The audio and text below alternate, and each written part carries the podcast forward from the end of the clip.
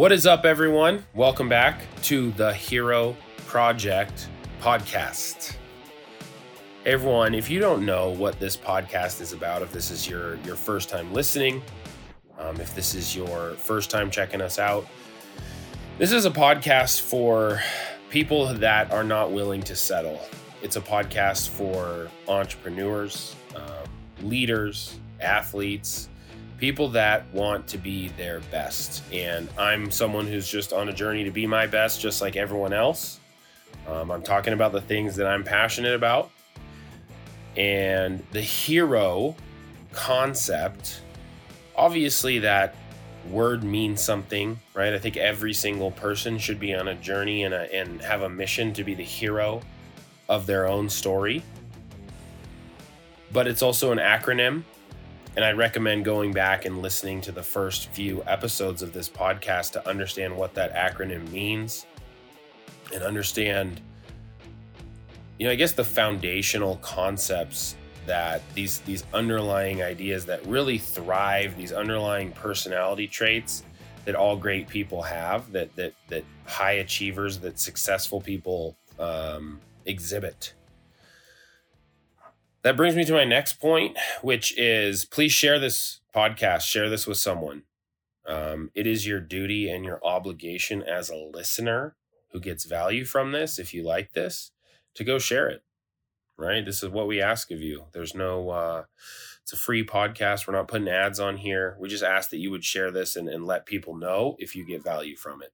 So, today, what we are going to speak about is the tendency of entrepreneurs. And you know i think i would say all people who have high standards and set big goals they all have a tendency to i guess i think hold people to a standard that is unrealistic. And what i mean by that is that because we have a new idea or because we see a problem or because we know that something needs to be fixed, we assume that others have also seen the same thing.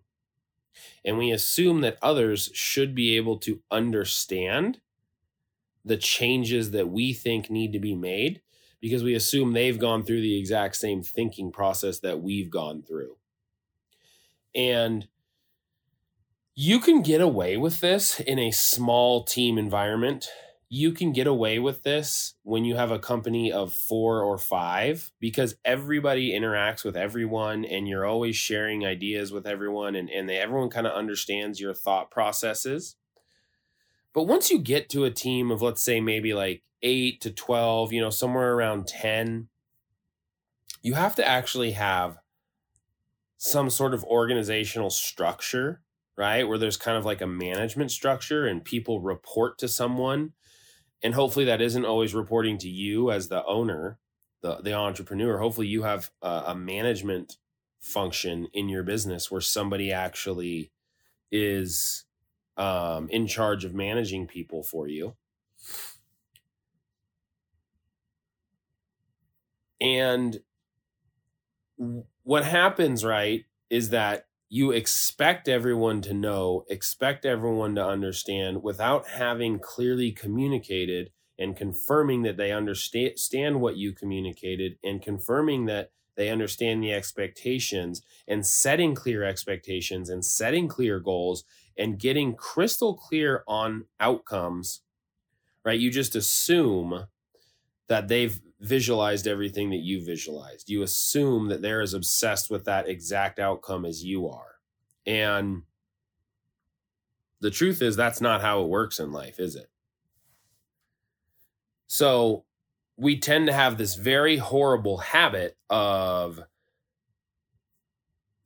I guess I guess what I would say is just blowing things up when something goes wrong, right? I, I I'm thinking of a um, I'm actually thinking of a basketball analogy, something that happened when I was in college. I remember we we played a team. Um, we ended up losing a game that we could have won, probably should have won. Um, and we were doing a, a film session, and we lost the game for the same reason we always lost whenever we lost games that season it was because our, our we had just a the game planning was terrible right? We would we we tried to act like we were a, a team full of seven footers even though we were very strong with guards and weak in the post but like the coach just loved to pound it into the post and he wanted to play this like this very weird defense that was all about packing it in and and stopping the drive and like blocking shots even though we were great at the guard position.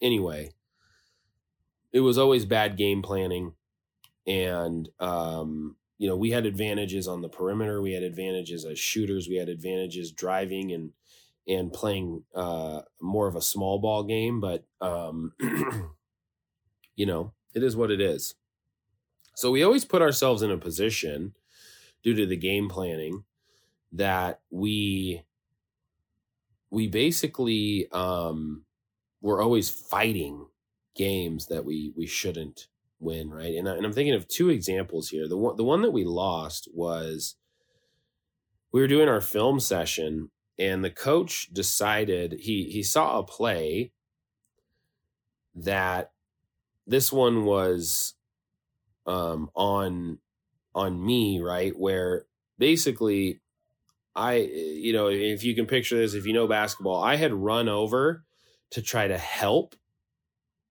uh, a defender, or I had tried to help defend someone. So the point guard was at the top of the key, and he started to drive past my point guard who was defending him. I had to to slide over and try to try to stop that per that point guard who was driving, try to def, to to keep him from being able to get all the way to the basket.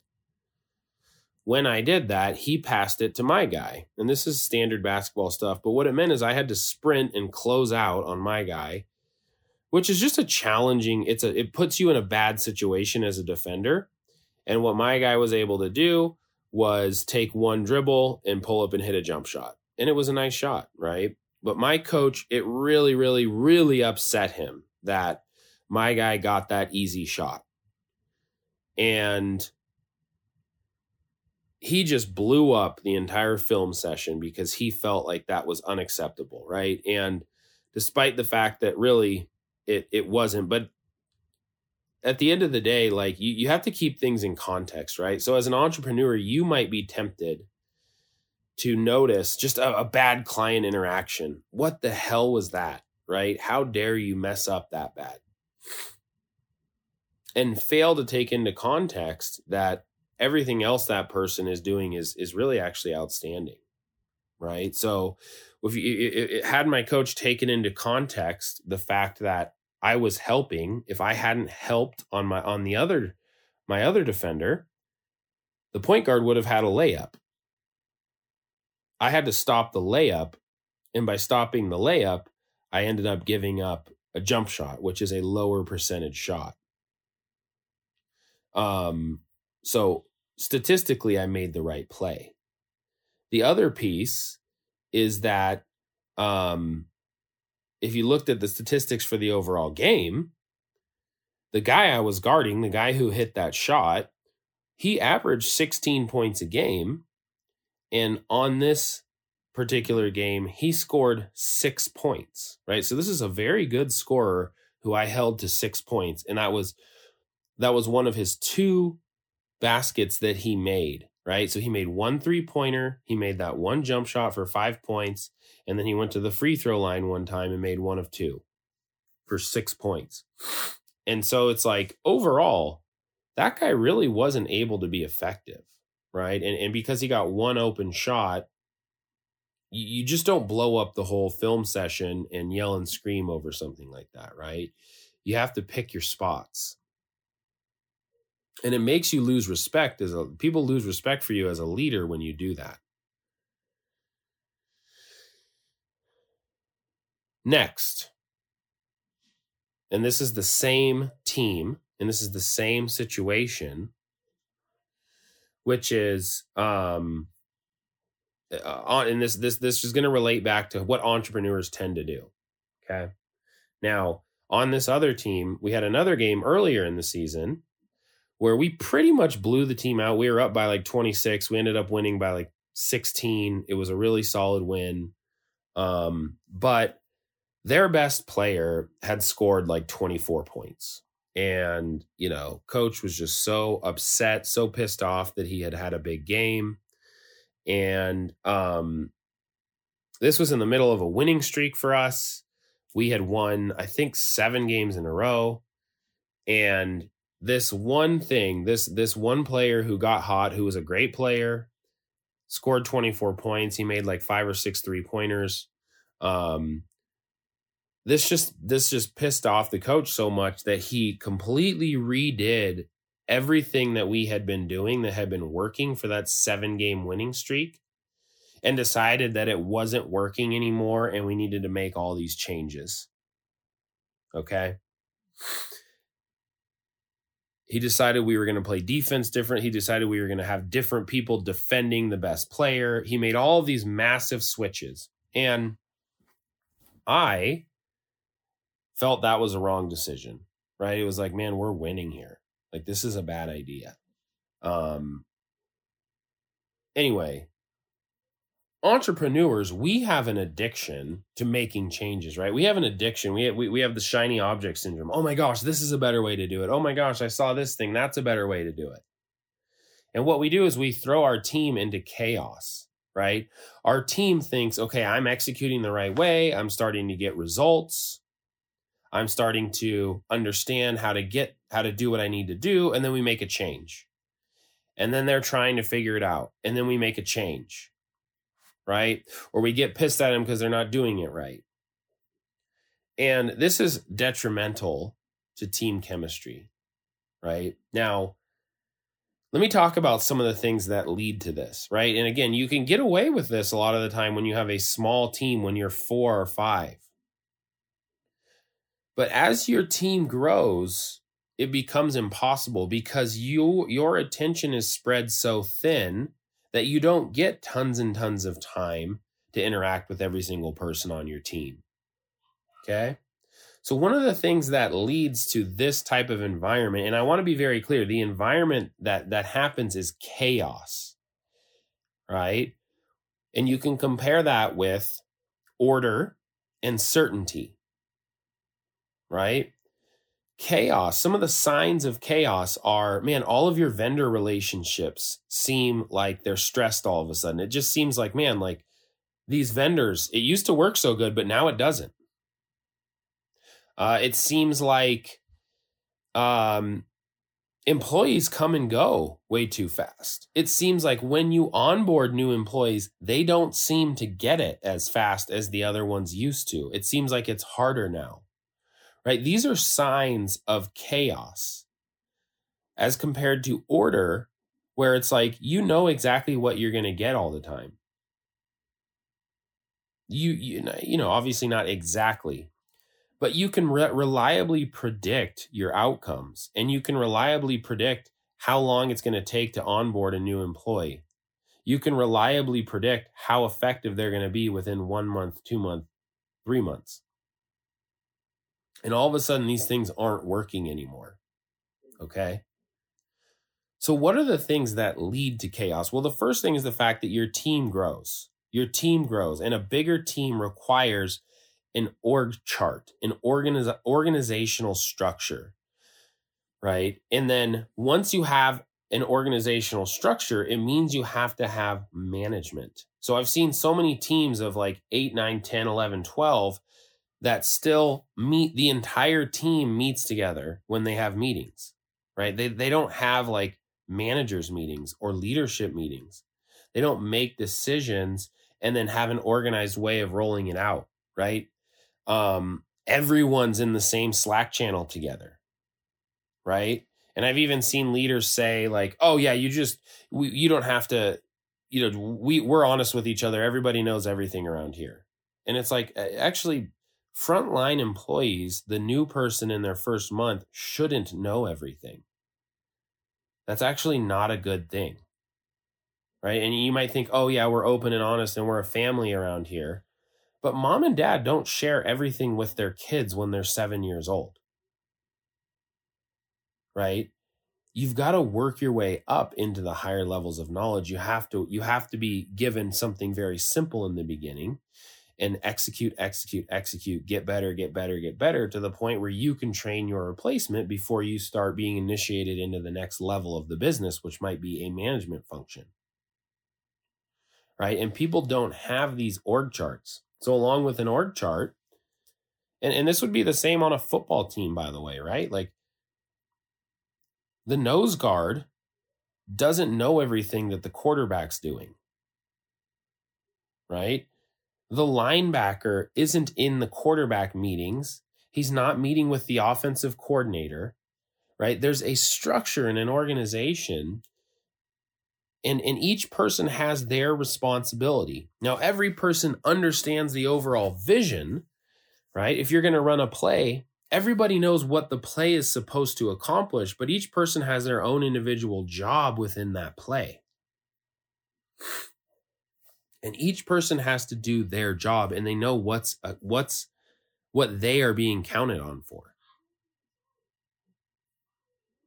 So when you don't have an organization, organizational structure, you end up in a situation where nobody actually really truly knows who's what is like who's responsible for what. Nobody actually truly knows who they report to, other than the fact that it's like, hey, I know I need to keep the boss happy.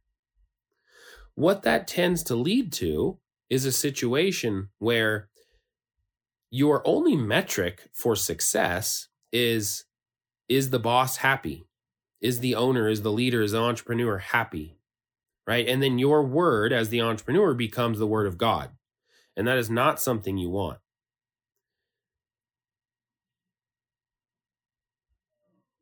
So, and what I mean by that, when you say the your your word becomes the word of God, what what I mean by that is that nobody knows how to prioritize anything you're saying, right? You might say, "Hey, uh, don't forget to take out the trash today before you leave," just casually as you're as you're leaving, and like like for them, they don't know how to prioritize that is different from, "Hey, don't like you better hit your sales goal."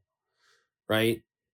They think they're doing your will all the time because every it, it's always like the word from on high is always coming down. Right? They don't know how to prioritize hitting their sales goal or hitting other metrics that are important to them. It's just like whatever I'm told to do, I do it. Okay?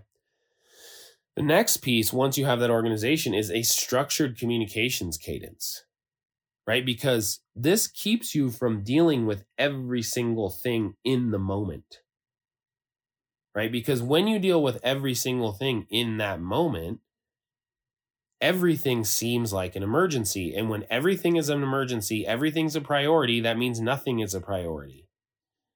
And so very little actually ends up getting done. This is very, very common for people who use paid advertising to grow their business is it's like it works really really good at first and then you have to grow your team to keep up with the growth and then things stop working as well and you can't figure out why. Well it's because a lot of the underlying systems that you put in place aren't going to work at the scale that you're growing to and you're not able to figure out why right? Once you have a team your organization has changed. People don't actually understand where they fit in in the organization. They don't know which systems they're responsible for and which systems their manager is responsible for. They don't know when to report their numbers. They don't know how to report to their superior. All they know is like, man, we have to get results. And it's harder than I thought it was to get results. And everyone's frustrated that the results aren't as good as they were four months ago when we really started scaling and we need to figure this out fast. And then you don't put it into a structured cadence where you systematically evaluate right where the leaders get together and they talk about issues and they get feedback from their direct reports and we have a structured way of going about having communications so that we can make decisions in an organized way. The next thing is that you don't have frameworks for evaluating root cause, right? One really good way of doing this is is called uh, uh, IDS, right? So if you're able to identify something that's an issue, something that you want to fix, something that keeps happening, um, having IDS meetings, which is identify, discuss, solve, right? Where every single person we we admit something's an issue, something isn't. We need to fix something. Okay, but we have to properly do we have we properly identified the issue? Right? We have to we have to agree on a on a root cause first and then we have to discuss it and solve it. So the difference would be like, well, oh, we're not making enough sales. Well, not making enough sales is not a clear enough identification of the problem.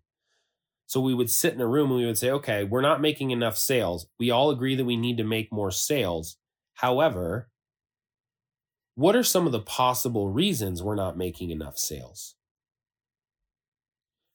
Right? And, and, and literally just all the possible reasons. There are no bad ideas. You just get it all out. And then we discuss each one. Okay. Well, if it's this, how would we, uh, we be able to measure that? Okay. And if it's that, why doesn't xyz happen when we do x y you know abc right? And you can work through the problem logically as a team and actually arrive at a much better conclusion instead of just being like oh well we need to make more sales so um, let's just hire a new marketing agency. Uh, let's just you know excuse me let's fire our salesperson and hire a new one. Excuse me i got a cough. So that's that that would be number 2 is there aren't frameworks, right? You're not doing you're not going about problem solving in an organized and and systematic way. Number 3 would be just not having an actual strategy, right? Like if you actually have a strategy that you've documented that you can actually go back and articulate.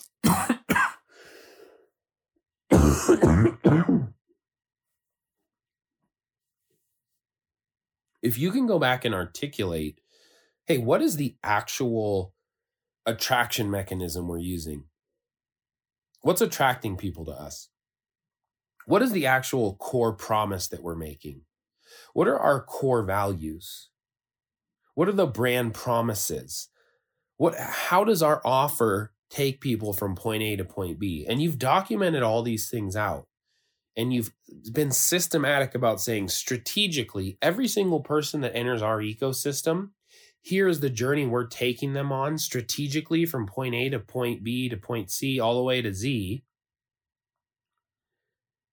And you can go back and evaluate that and say, hey, is were, were these actions consistent with our core promise? Hey, is, is this consistent with the brand promises we make? Is this consistent with the experience we strive to deliver? And we can systematically ask those questions instead of just doing it by gut feel. And then you can ask the employee, hey, man, you know, you've been doing some good things, but I noticed this issue and I'm curious, do you think that that's consistent what you did with that customer? Do you think that's consistent with our core promise? Uh, well, why not? Be specific with me. Right. And we could be a lot more Socratic and organized about how we deal with that employee. Again, in the in the structure of a one-on-one weekly communications cadence where we do a one-on-one weekly meeting, right? Rather than just every time we see it. And when we do it that way, we end up with a much more productive outcome and it's not chaotic, it's organized, it's orderly.